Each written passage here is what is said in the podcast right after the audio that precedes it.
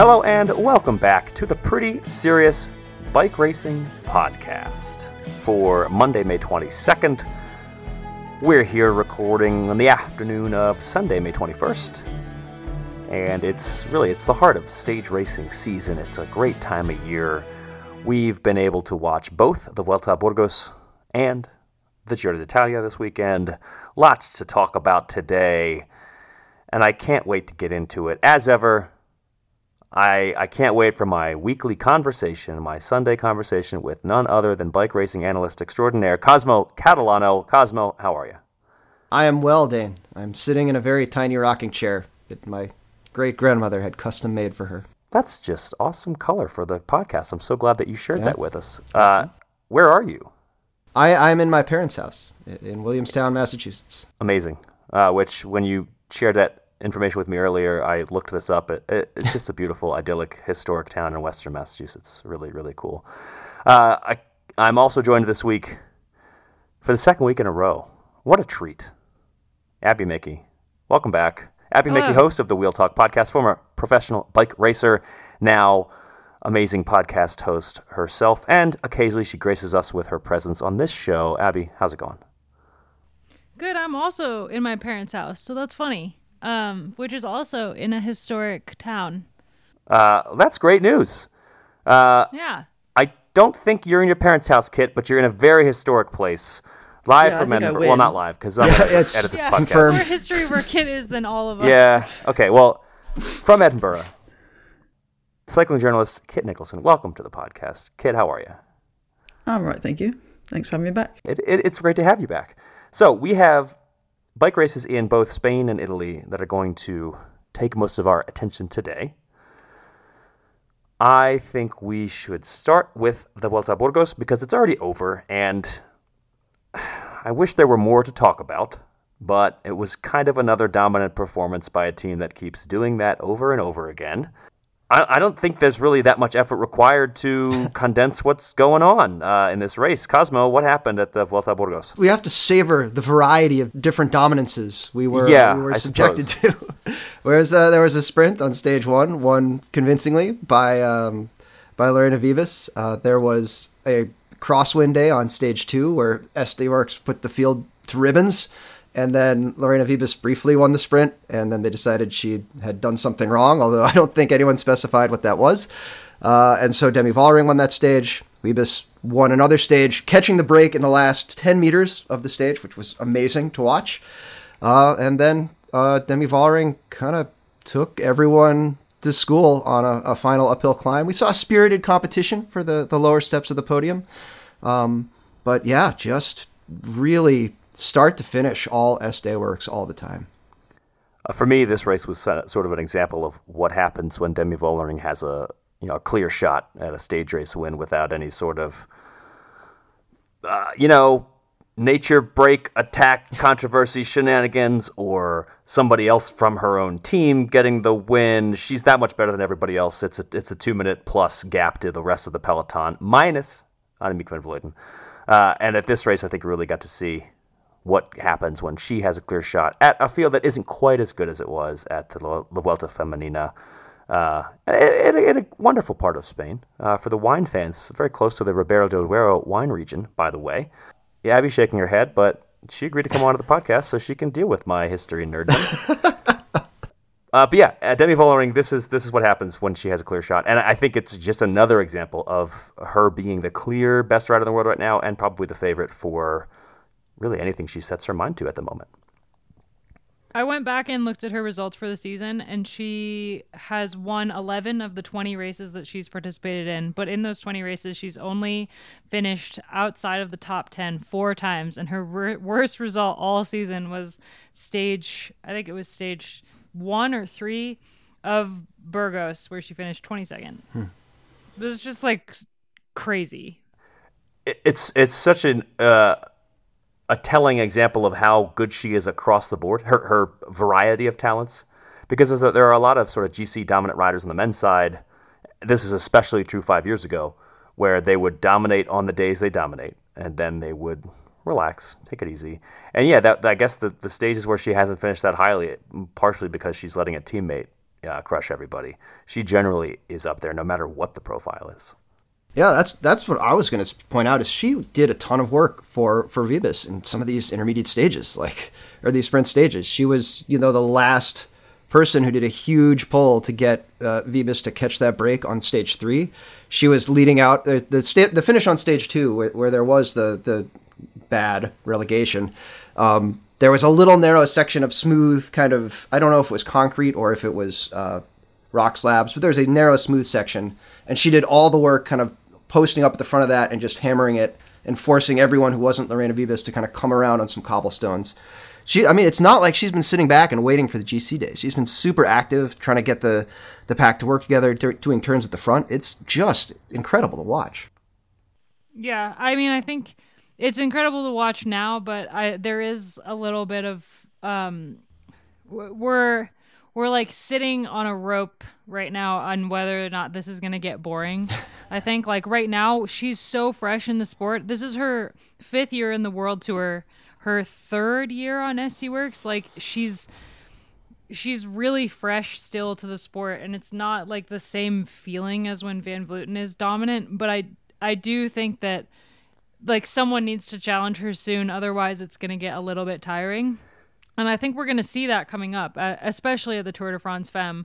But there's a lot going on in the Peloton this year that is really fueling SD Worx dominance. Like we have Trek with a super reduced team that is only now kind of building back into the season with riders coming back from injury and riders coming back from illness and stuff. Um, and like Shirin Van Anrooij had an incre- incredible race. She finished second overall after a really strong performance on the final stage, but she's not really a climber. So it was cool to see her hang on to Demi as long as she could and still finish the day really strong. And I think like Trek is is in the process of rebuilding and didn't had they had their team at full strength in the beginning of the year, they would have definitely challenged SD Worx, and we, it wouldn't have been as dominant an SD Worx Classics campaign. But we had like, yeah, Movistar in a weird position where they do have classics riders, but like a couple of them were out. Emma Norsgaard was out with a broken collarbone. Um, we have Annemiek van Vleuten not doing as well as she has, or the Peloton rising to meet her, as I uh, spoke with Emma a couple uh, week ago or so on the Wheel Talk podcast.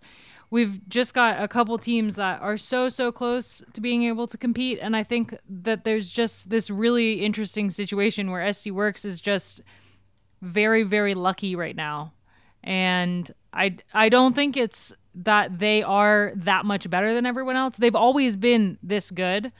And Danny Stam is just like unreal good at picking riders to sign for this team, and he always has been. But there were a couple years there where Trek Segafredo was really challenging SD Worx to be the best team in the Peloton. They won the World Tour rankings one year as well.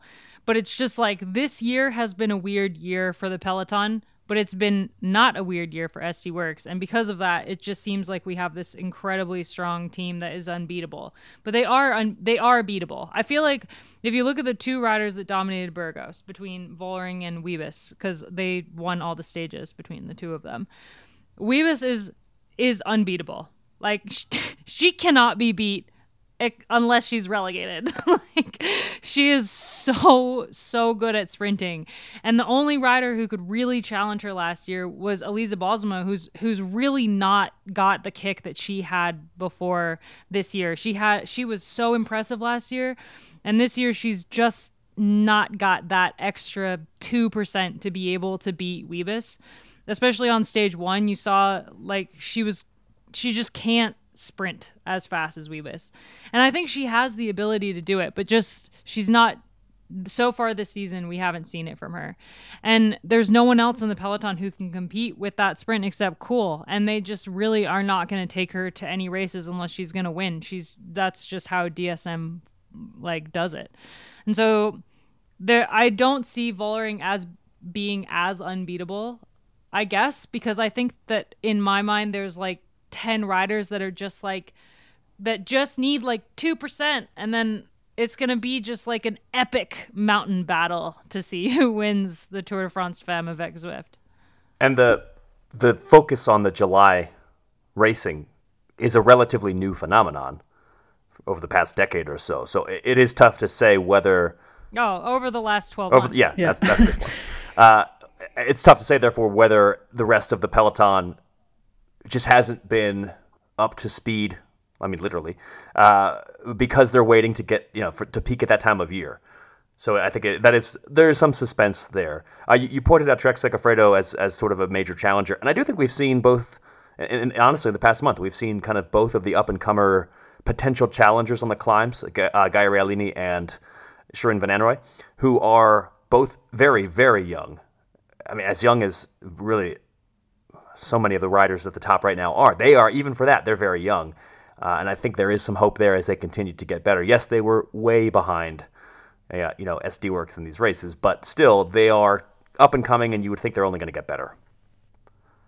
Yeah, I think it's also worth pointing out that, like, for example, if you look at this race in particular, you've got riders like Ashley Moolman-Pasio who will definitely be able to compete on climbs coming up, but her and Demi took a completely different approach to this race. This was Ashley's first World Tour race back after Liège Bastogne Liège. She won Durango Durango, uh, the the midweek um, Pro Tour or whatever the one step down races are ranked. She won that race, so she's she's on good form, but she's definitely at the base of her peak going into the the July racing season. And the Giro, I would assume that she's racing the Giro based on how she's building. And then you've got Demi, who just raced all the Ardennes. She raced Vuelta, the Vuelta Femenina. She raced at Zulia and Burgos, and now she's taking time away from racing to refocus. So you've got like riders like Ashleigh, who are looking, and Shirin, honestly, who are looking to peak later and are kind of building up to that. And riders like Demi, who's just ending her first peak of the season. And so that's in that sense, this race was kind of a not a great indication of what the battles are going to be to come because it's two completely different approaches to this race in particular. And like we saw, the GC competition was reduced to like seven kilometers on the final stage. There was a little action in the that um, crosswind stage, and I, the, the t- people who finished second and third today were both on UAE ADQ, uh, and didn't really seem to work together at all. Um, and still finished pretty well. And I don't think they would have been able to challenge Vollering, but it would have been a lot more interesting if they hadn't lost three minutes. Uh, basically, I, I I can't remember a specific moment at which they were all dropped from the from those from the on that that crosswind day, but I feel like uh, there are kind of a lot of teams in that same position where they have talent, they have strong riders, and they just don't seem to be kind of as dialed and as focused on working together as a SD Worx or a Trek. And I'm wondering if just better organization might help, you know, uh, someone like Silvia Persico perform a little better in, in overall uh, standings. Yeah, UAE had a shocker of a race because the stage two, the day that there were crosswinds, they all lost a ton of time. And Silvia Persico climbed super well on the fourth stage. Erica Magnaldi had probably one of the best performances that she's had all year and and including last year. Um, but the team is like still relatively new and i think that management is having a hard time harnessing that the the talent that they have on the team because they do have some incredibly strong riders, but they they're so bad at working as a unit that you don't even really think about them when it comes to teams that are going to be able to compete against SD Worx. And it sucks because Persico is incredibly talented. Like she would have finished second overall if they had just played their cards a little bit better. And that's kind of a bummer to see. I don't know. I, I she's signed through 2025. Yeah, she signed through 2025 with UAE, so she's still got you know two and a half more seasons with them. And you'd think that there are other teams that are super interested in signing her. Um, she could do really well on other teams, but it'll be interesting to see if that team can figure out how to support her. And F- FDJ Suez also just had a horrific day on stage two and lost a ton of time. And they they still didn't have much in the way of general classification competition. Cecilie Uttrup Ludwig returned to the peloton for the first time since the Ardennes, and she didn't have that great of a race. She she got dropped from that like group fighting for second and third on the day on the final stage. Um, so she's not climbing as well as we saw her last year, but again, same as Ashley, she's building into the tour and she's targeting like the tour and the tour of Scandinavia that are later in the season. So she's not going to be on her best form yet, or that would be way too early. Uh, a rider who surprised me at this race was the specifically because of her climbing was Chloe Dygert. Uh, she has done a, I mean, a really impressive job of kind of showing off that yes, she has all that power that we know she has. She barely ever races in the you know top level races in Europe, and part of that's because of all the injuries. But I was still very surprised at how well she was climbing in this race. The fact that she was able to, at the end of the day, finish fourth overall. She was ninth on that final stage to Lagunas de Neila, and am I should I be surprised, Abby? I mean, this this seems like something that we haven't seen her do that much before at this level in the past. I, you know, I don't think you should be surprised given the climb itself was 11k long but only 7 per, only 7 kilometers of it was actually raced and it's not a super steep climb so her ability to put down just ridiculous power on a climb like this, it totally makes sense. If it had been a bit steeper, if she was racing at Planche de Belfi, I would agree with you. I'd be shocked to see her finish ninth. But I think for a climb like this, it's not that surprising to see her finish super well. It's like if you think about the fact that this is only her second European stage race in her life. When she started stage one, it was only her fifth race day in two years. And she was able to finish fourth overall. That is insane. Like that is so impressive. She has basically no ability in the peloton at all. She's coming from the US, which is basically, you know, pelotons of 60 people that ride on massive roads. So it's not even comparable to what she's experiencing right now in Europe. And she's not raced with this team that she's been on since 2021 at all since she signed with the team. And to be able to come into a race like Burgos, granted, it, it doesn't have the biggest competition when it comes to the gen- general classification.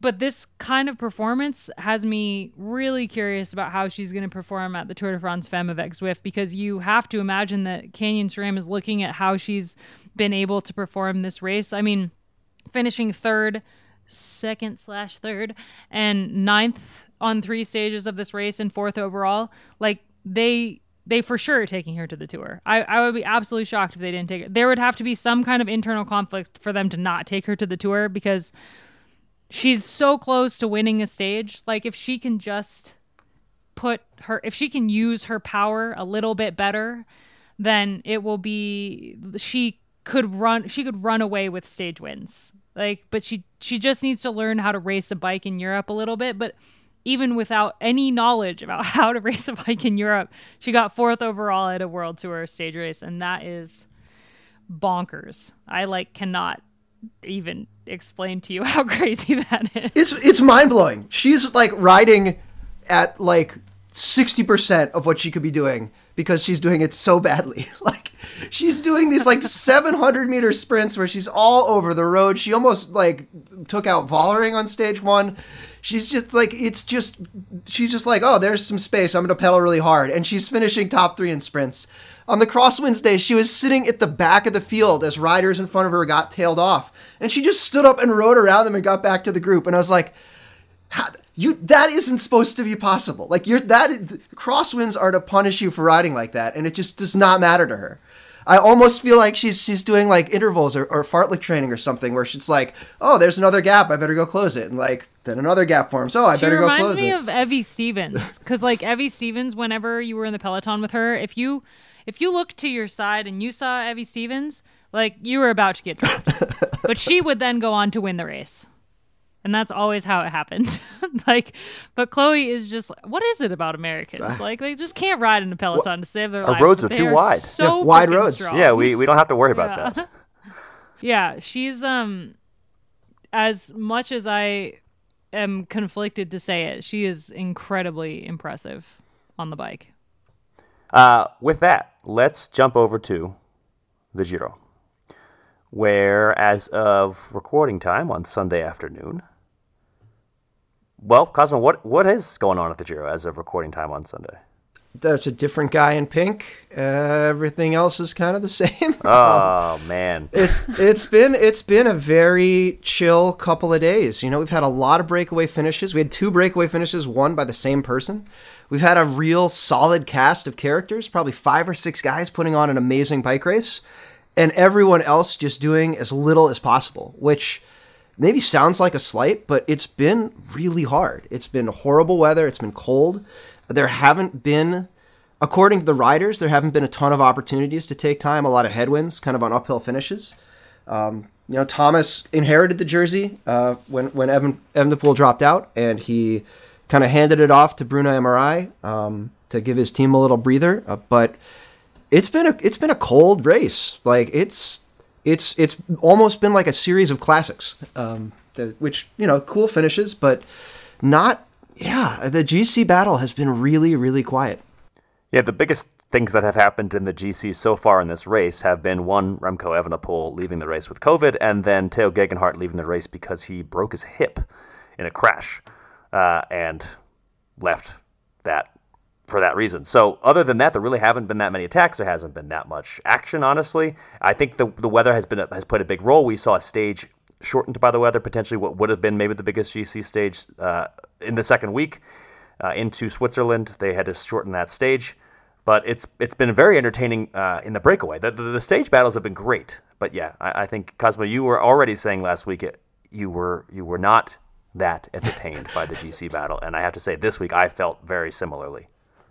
I would say that the most interesting GC story for me has been Andreas Leknessund, who of course wore the pink jersey for a few days, but he's also just sticking with the, the main contenders, which is, I, I mean, I would be surprised if he lands a top five, but I would also not be all that surprised because he is really managing to, you know, hang around with Roglic. And, you know, when Pinot and co got dropped uh, by two seconds today, um, he he was very much in the wheels where he needed to be if he's going to be, you know, staying where he is in the top 10. Um, but yeah, also, I mean, on the drama, which has been potentially limited, and I think, yeah, I, um, it, it has obviously been an incredibly miserable race, and it just looks like a, a matter of survival for so many of them. Um, what I keep finding myself thinking is back to last year's Giro when we had, I don't know, two or three, three or four short, fast stages, quite often with a circuit finish, that were thrillers. And yeah, the GC battle wasn't necessarily electric, but I remember Bora Hansgrohe really putting the hammer down on one of those short stages, and it's when we really were made to think, oh, hang on, maybe they could do something here. And that was a real innovative move from the Giro to have those great short stages. Thomas de Gendt won one of those. That was a particularly great day. Um, but this year it's just, it, and yeah, the weather has played a major role, but it's just been a bit meh. I don't know. It's great to see Healy and Toms and Derek Gee uh, playing these central roles, but it's uh, yeah, it's, it's kind of it feels like week four to me. I I just can't agree with you guys. Like I have loved this Giro, and granted, I am just I there are not words to describe how gutted I am about Tao because yeah. I truly believe that he was going to win this Giro. He has not looked this good since he won the Giro in 2020, and he's arguably better this year, stronger than he was that year. so, agree. as our colleague Kate said, I was looking forward to him winning a Giro without an asterisk next to it, um, kind of proving that he is the GC rider that I think the UK has always um, forced him into being. But he, yeah, I, I'm I'm gutted about Tao. Um, but I still think it's been a really exciting race because it's not all about the GC and I feel like for this race we've we're going to walk out of this race with a dozen riders on our radar that weren't before the race. And I think that that like this Derek Gee guy, I'm obsessed. this is his first year in the world tour and he has absolutely dominated the breakaways. Like he's been so consistent. It is incredible how consistent he's been. And he's like how has he he's like so close to winning a stage. He's one different one different bike throw maybe one relegation away from winning stage. Like he's so close. And I just think that I'm so excited to watch how he does in the future. And there's other riders like Nico Denz has been super exciting. Him winning two stages is a huge deal. I think that this race is not yeah, maybe the GC battle so far has been pretty boring. Um, or I guess just disappointing in that we lost two of the biggest GC contenders, not even like for racing. They didn't drop out of the GC because of a ra- actual racing thing. It was like a avoidable crash and um, arguably avo- avoidable COVID. So it's not, you know, that that's a bummer. But I I don't I find this race exciting because of how the riders are tackling it day to day. And I want to keep tuning in day to day because every single day has been super exciting. And I think the GC is going to heat up in the final weeks, like in the final week. The the way that the race is built, it was always going to be a boring GC battle in the first two weeks. The only GC day we had was the day that was shortened because of the weather, the one that was shortened to like 74k. That would have been a GC battle for sure. But you know, it's Italy in May. You kind of got to figure that there's going to be weather involved in the race. And so I feel like, yeah, I, I just don't agree. I don't agree with your takes. I, I think we should. There are so many things to talk about with these breakaway battles. I think there are some stages that we can break down a little bit more closely to, particularly today's stage, sun, Sunday's stage, as we are recording this. Uh, and let's return to the GC conversation as we look ahead, because I think that's where the, yeah, as you said, Abby, it was always going to be a, a, a big final week. I I think I was hoping a little bit more for some action on, on week two. I mean, we had this sort of mini Lombardia, and particularly, yeah, the, the stage that got shortened, we might have gotten. The weather may have robbed us of a, of a bigger battle because there would have been more climbing in the stage uh, to, to Switzerland. So let's come back to the GC battle. Uh, just to give to set the scene though, as as we head into the second rest day here, uh, as you said, Cosmo, uh, Geraint Thomas gave up the jersey to Bruno Armirail, who leads by a minute and eight seconds over Thomas.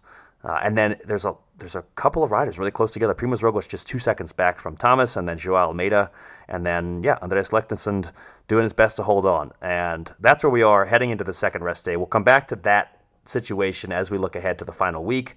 But let's break down some of these breakaway battles. Uh, first of all, I wanted to point out, Abby, you you were talking about how impressive Derek Gee has been uh, consistently getting into the breakaway, and I, I just kind of wanted to continue on that topic because it's it's something that is I, I don't know how much is talked about how hard it is to get into a breakaway on so many days in a row or you know just in general how many so many days in a race. It is such a crapshoot. I mean you you you you battle in the in the first hour trying to get into that move and so often you get a big group of great riders who get off the front and it doesn't go. And so if you're able to get into the breakaway that, that does go the distance multiple times, it's just really impressive. So it's it's been Derek Gee, it's been Ben Healy, it's been Tom Skujins has continually been up there over and over again. It's really impressive. It's it's so hard to do that when it's so when it's so much of a crapshoot. It's so hard to do that and be up there every day. Nico Denz. Uh, so you know, hats off to all those guys for continuously being able to contend in those races, even if they don't end up winning the stage. It's just getting that uh, early break, which we don't often see because maybe it's not televised in some races or because it's early as hell if you're in the United States. It, it's just really impressive to to see that uh, that sort of uh, performance over and over again. Yeah, like I, I just want to point out, like Derek Gee, this 25 year old Canadian, first year racing in the World Tour. He was on Israel Cycling Academy last year, so the development part of the Israel Premier Tech team. He's been in the breakaway four times this race, and every single time the breakaway has succeeded. So it's his first year in the World Tour, and he has second, second, fourth, second at the Giro. And that is so cool. And it's not just the canadian in me that's excited. Well maybe it is but it's it's just like really exciting to see. Like i think before this i mean the canadian that everyone knows right is mike woods. But i see us le- like walking out of this giro next week a week from today and being like that Jer- derek gee guy. Like what's a real shame for him though is that now he's a marked man even though he hasn't won anything yet. So if he gets into a break next week everyone's going to be watching him and he's going to have way more competition. And it's the same with Fred Wright at the things like the Tour de France. Like if they get into a breakaway, oh, hang on, we can't let him go. But they haven't actually won something. They haven't won one of those big events yet. So I'm really itching for him to get that win as soon as possible. Because um, he's, I mean, obviously he deserves it. Uh, it. I know you can't give them an honourable win, and if he'd, if as some people were saying, uh, when Nico Denz slapped him in the face in a metaphorical piece of gold for journalists, which I managed to restrain myself from using. Um, but the the yeah, if he'd been handed that as a relegation from being you know accosted on the finish line, he would have hated that probably. He wouldn't have. I mean, maybe he wouldn't. I don't know. I'm not a professional cyclist. I can't say. But to be, but when he he was in a sprint and it was a well contested sprint, Nico Denz didn't do anything wrong. He just um, maybe uh, celebrated a little early. He wouldn't. That wouldn't have been what he wanted. But I, I so want him. I so wanted G to win that. Obviously, if Thomas wasn't going to, but you know, having been caught, yeah, it's uh, it, it's agonising to watch him and to watch him go from elation in his first, second place to devastation in his third. Yeah, it's hard. Uh, I want to talk about Thibaut Pinot first before we break down specifically today's stage because there was a lot of action in the finale today, that which was just really entertaining. Uh, I, root for Thibaut Pinot. I mean, I, I, am rooting for him at this Giro. It, in his final season, I'd like to see him have some success. Uh, I wasn't, but by the end of the stage, uh, we're talking here about the, the shortened stage 13, where Pinot was in the breakaway he was up the road with a handful of other riders and then got clear. And it was Pinot and uh, Cepeda from EF and Rubio from Movistar who ended up contesting the stage. Uh, by the end of that day, although I was, I am rooting for Pinot to maybe have a stage win. I can't say I was really rooting for him at the end of that day. Um, he was very, if you didn't watch, uh, he I don't know that I've ever seen anybody complain and shout at his breakaway companions more than I saw Thibaut Pinot do that on stage 13 because he didn't feel like, and they weren't, he didn't feel like his companions were working as much as him. One of the reasons that they weren't doing that is because he was working, you might say, too much. He was attacking uh, them a lot. yeah. And I don't, I, I think it's a completely fair and reasonable thing to use your social abilities to influence others to ride. If you want to shout at them as part of your tactics to make them ride more, then more you know more power to you. That's what makes cycling great. But what also makes cycling great is that you can just sit on and let somebody else wear themselves out. And I, I kind of felt like it tipped from being uh, smart, pressuring your rivals into maybe doing more work, into the okay, Thibaut, you're getting it's like too much. You got to yeah. stop. We were uh, just watching him lose himself a bike race. Yeah, he, he was just he was going he was going nuts.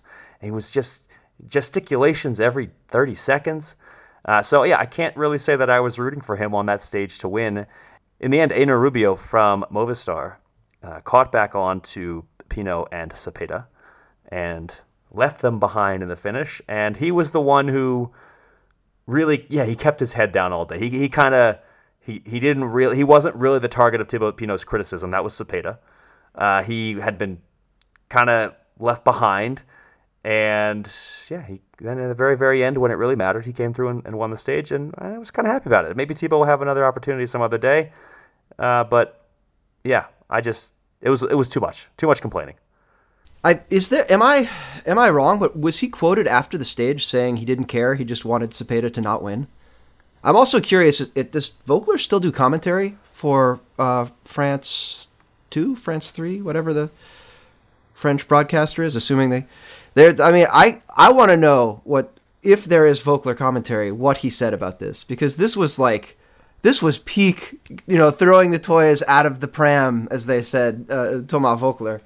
Uh, just the the constant gesticulations and then the like attack for no reason other than they're upset.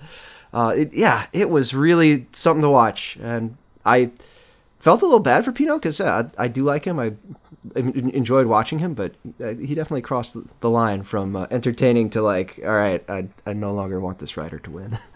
uh, Pinot did say that, by the way. I'm reading the story right now. He okay. Uh, so, He's living his best life, man. It, yeah, it's all about him and his goats.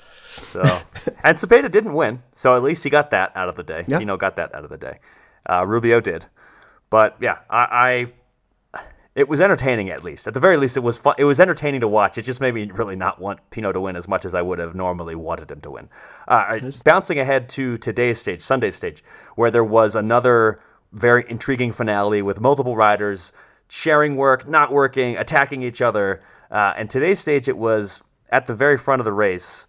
Ben Healy, Brandon McNulty, and kind of on and off again, depending on when you checked in in the final 10 kilometers Uh, that duo was or was not joined by Marco Frigo from Israel Premier Tech. Uh, and I thought it was just a masterclass from McNulty to tactically play that where he so he he put in a, a pretty big dig.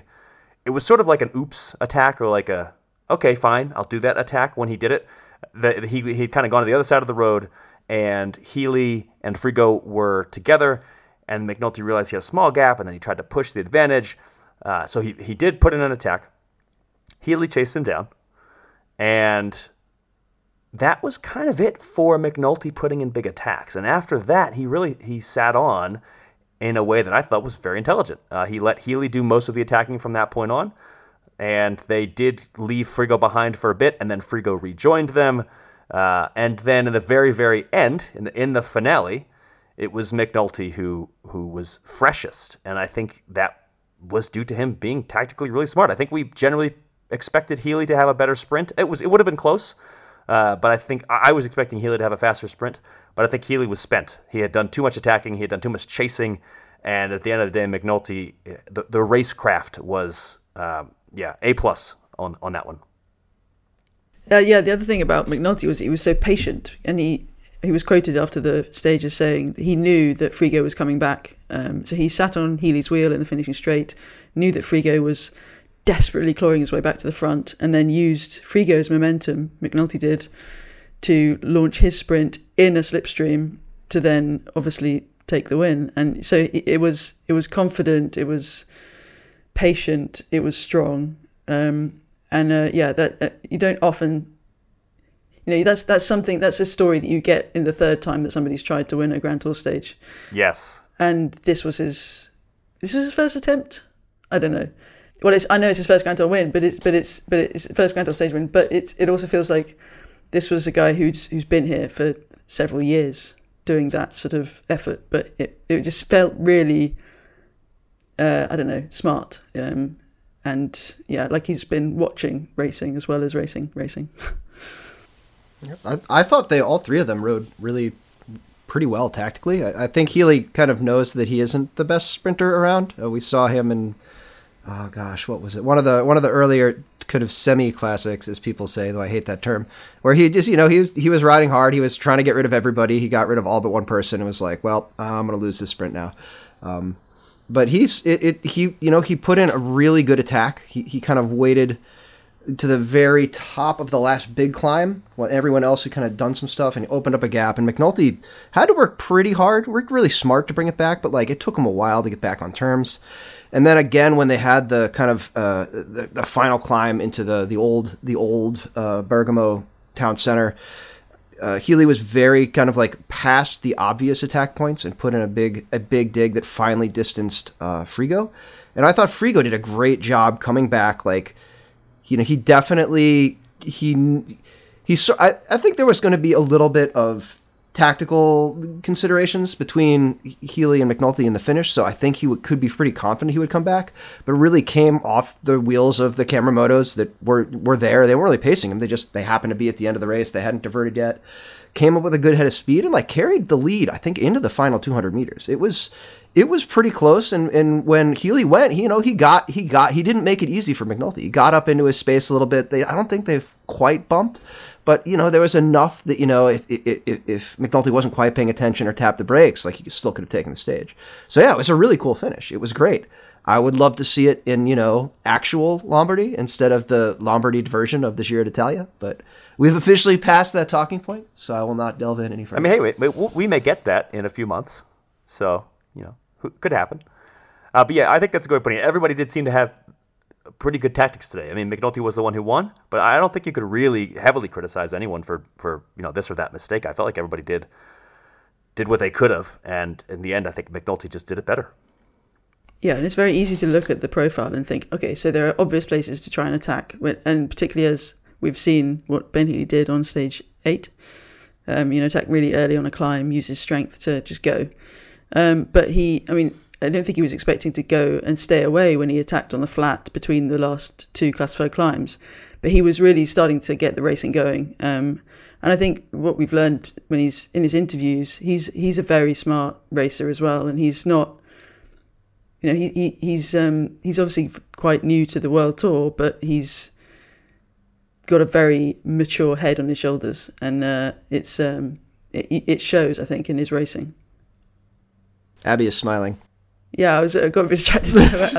I started laughing. I was just looking into Derek Gee. He's a bird watcher, and he's a birder. Yeah, he really loves birding. I wondered. what a character. Is Sorry. birding what the Americans call oh. bird watching, or is that I've, just yes? Maybe. Okay, because it's just bird watching here. I feel like you hear both here. Sure. Speaking of breakaways, I find it super interesting that they've given away the pink jersey not once but twice in this Giro. I think it's something you see pretty uh, pretty frequently when there's a time trial that kind of is dominated by the potential GC favorites of the race overall, um, who takes the the lead maybe too early in the race for the team to be able to defend it all the way through, or they just don't want to. So it's pretty common we see the the leader's jersey handed over temporarily to uh, someone who's not in the GC conversation in the first week, but in the second week, that is not something we see. And the breakaway on stage 14 with um, the Frenchman Bruno Armirail, he um he uh so the he's like the face he made on the podium was amazing. he was just like, "How did this happen?" And he he defended it on on the stage on Sunday. So it's just like so hilarious. Yeah, who expected the pink jersey to be chasing back on his own at the beginning of stage 15 of the Giro d'Italia? Nobody. Surprise. So I kind of all, along the same lines or similar lines. I think that um, all these riders who've really been animating the this second week, the, the Derek Gee's, the the Toms Skujins, the it, all these guys, Healy. I think they need to bring back the Intergiro so they have a competition to contest. Um, they may need to mo- so forever from 1989 to 2005, six, somewhere in there. Uh, there was a like mini Giro within the Giro where there was a intermediate finish line and a separate set of intermediate sprints and they basically just stopped the GC at for the Intergiro GC that is at these finish lines. So you had a lot of breakaway specialists who weren't necessarily good at climbing or, or sprinting, kind of fighting for this Giro within a Giro. They didn't even bother trying to explain it when they um, had the the Giro on uh, American cable TV during the, the, the, very peak of the Lance bubble. They're like, and there's the Intergiro, but it's too confusing, so we won't talk about it. Uh, but I think it actually gave a good kind of mini GC for riders who are really animating the race to to kind of hold and trade off and fight for. And it, you get you know the prestige of standing up on the podium at the end of every stage. And it's you know it's kind of cool. Yeah, it's a little confusing, but at the same time, like I think it would be really fun if if Derek Gee had a cool Inter jersey to wear, or any of the other people who were like you know, battling and they could get in the break, but they weren't necessarily going to be able to challenge for the stage win, they could try to take that jersey off him. Like it, it, I, I feel like that sort of battle would really do a lot to sort of assuage my concerns about the the overall GC that we're seeing here. Um, and you know, the Giro has a ton of weird intermediate prizes already, but I don't think any of them get a Giro, uh, get a jersey. Uh, I'm also kind of not a huge fan of young rider classifications because the it's been a while since the a young rider was meaningfully not contesting GC. Um, although we have that now, so um, yeah, I I love the Inter Giro. They should totally bring it back. Um, it'd be awesome. It wouldn't be unique in the modern calendar either, because I'm pretty sure the UAE tour or the Saudi tour has a black jersey for the um, intermediate sprints classification, which of course is basically a breakaway classification. So that yeah, I, I could I, I would be well up for that. I would sign the petition. All right, Mauro. I'm sure Mauro Vegni listens to this podcast. I'm certain of it, and uh, maybe he'll take that into account. Bring back the Intergiro. All right, before we close things out with what's up ahead and the GC battle to come, a quick note on some news that may or may not be coming. Uh, news that by the time you listen to this, you will know what the news is. But as of Sunday afternoon, all we know is the the scuttlebutt on the social media is that Mark Cavendish is going to announce his retirement but we don't really we don't know for certain whether that's going to happen yet. So we can't talk too much about it. Uh, he has announced a press conference. There's a report that it's happening. that's kind of all we know for now. So just, you know, stay tuned for other podcasts like The Placeholders or go over to escapecollective.com and read about it because if Mark Cavendish announces his retirement, then there's going to be a story up on that website written by, well, I don't know, Johnny, Caley, Kit, myself, one of us will will will be doing that story. So stay tuned for that news. We just don't have it yet. I think well, when I first saw the news this morning, there was a part of me that thought, "Is this a lost in translation? He's leaving on the rest day um, to go and prepare for the Tour de France, where he's going to get his thirty fifth stage win if he wants. Well, if he can get a bit better at sprinting." Um, so I no, I think he's ten thirty eight today. Happy birthday, Mark Cavendish. But so it would make sense, and he's on a one year contract. So I think there's a very good chance we are going to see him announce his retirement. Also, you wouldn't announce a press conference if you were just going to leave the Giro. So I think the news is what it says it is. But yeah, I don't know. I mean, is this is this coming as a surprise? Or I I feel like everybody was on the same page during Cav Watch this spring. Like he's got a he basically signed to Astana to win one Tour de France stage and then retire. And we all know this. Does does it need a rest day press conference? Like, I don't, I don't know. know. I felt like I knew under. I felt like I knew Alejandro Valverde was going to retire five years ago, and he didn't. Yeah. Uh, okay. Like but but there wasn't a big like Alejandro Valverde like.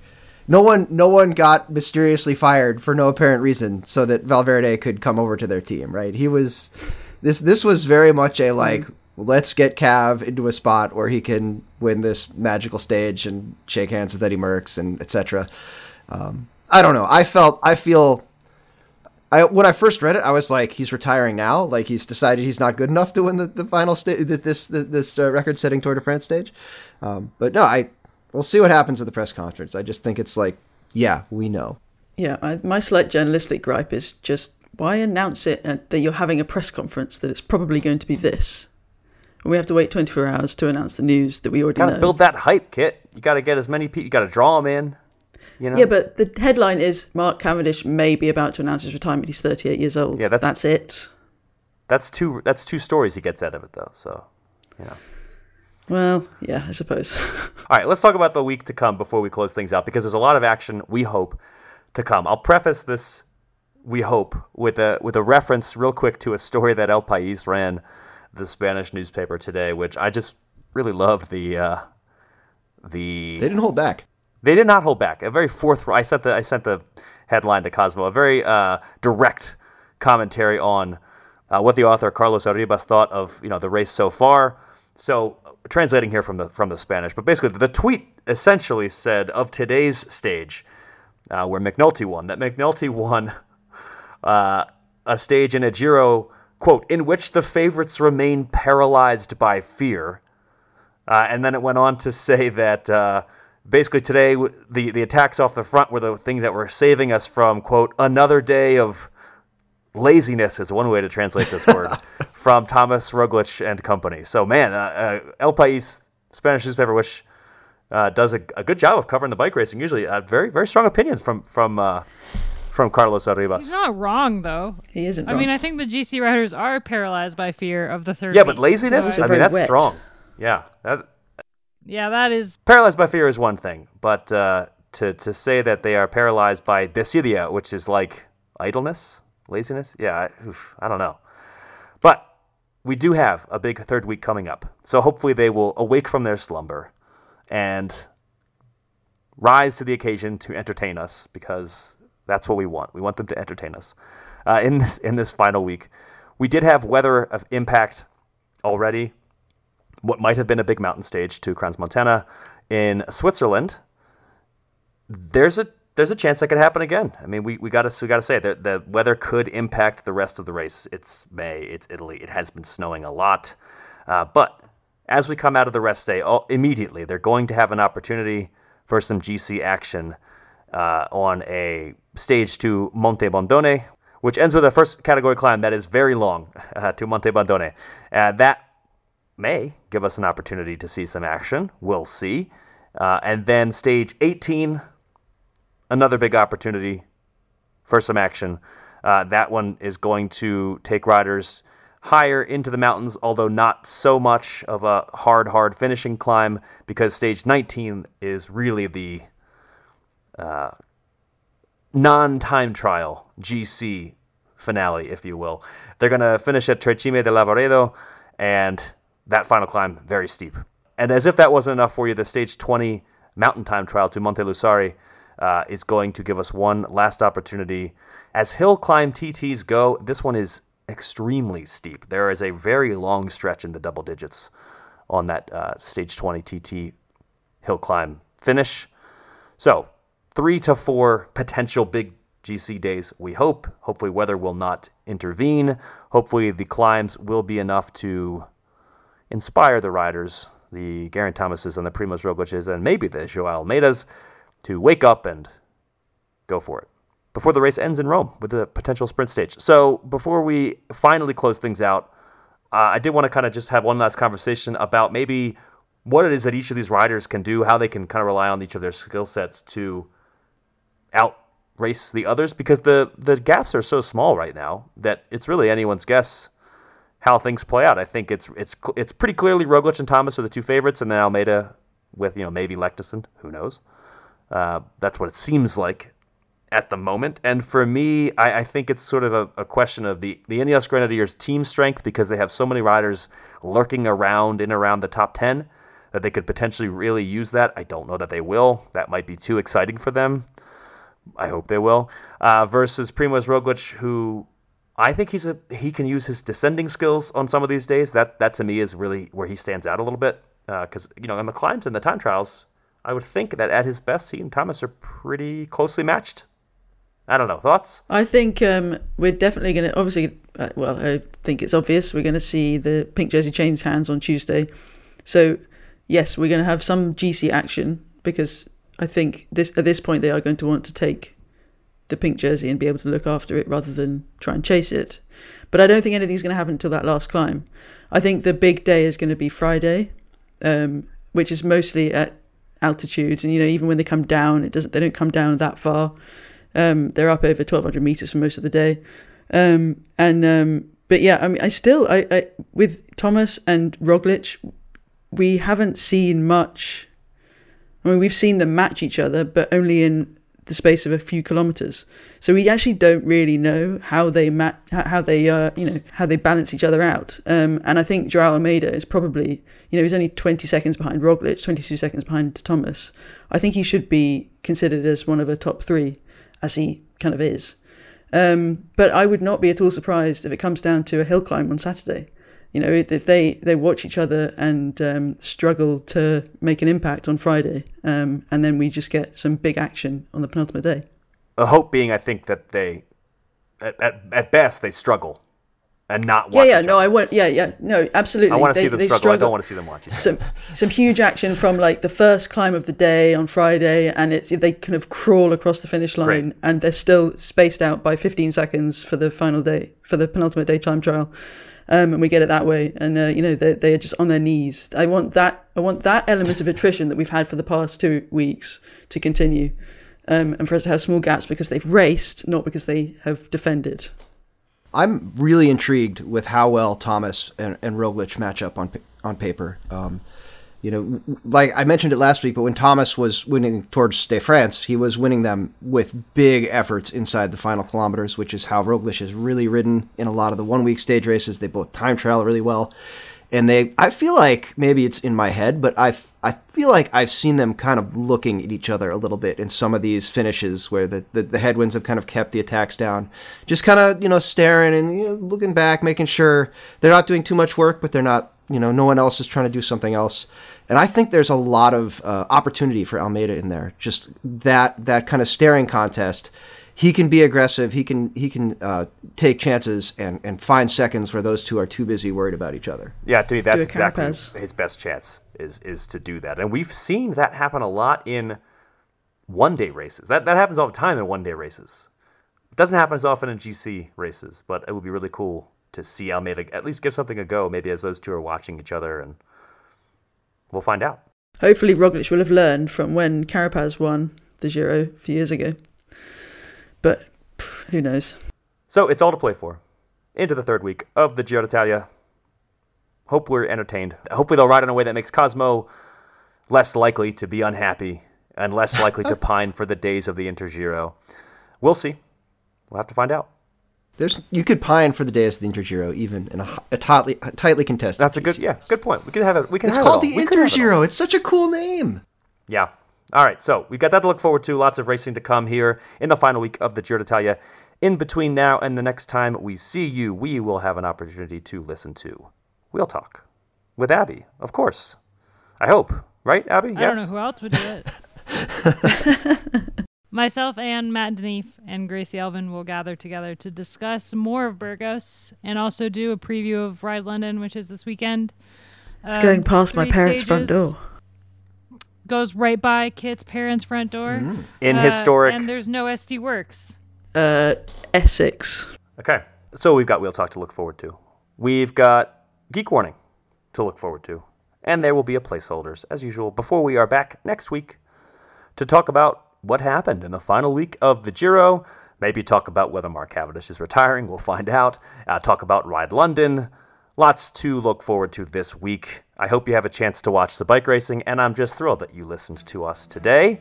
Thanks for joining us on the Pretty Serious Bike Racing Podcast. And as ever, thanks, Cosmo. Thanks, Abby. Thanks, Kit. Great to talk to you all, and we'll see you again for another episode.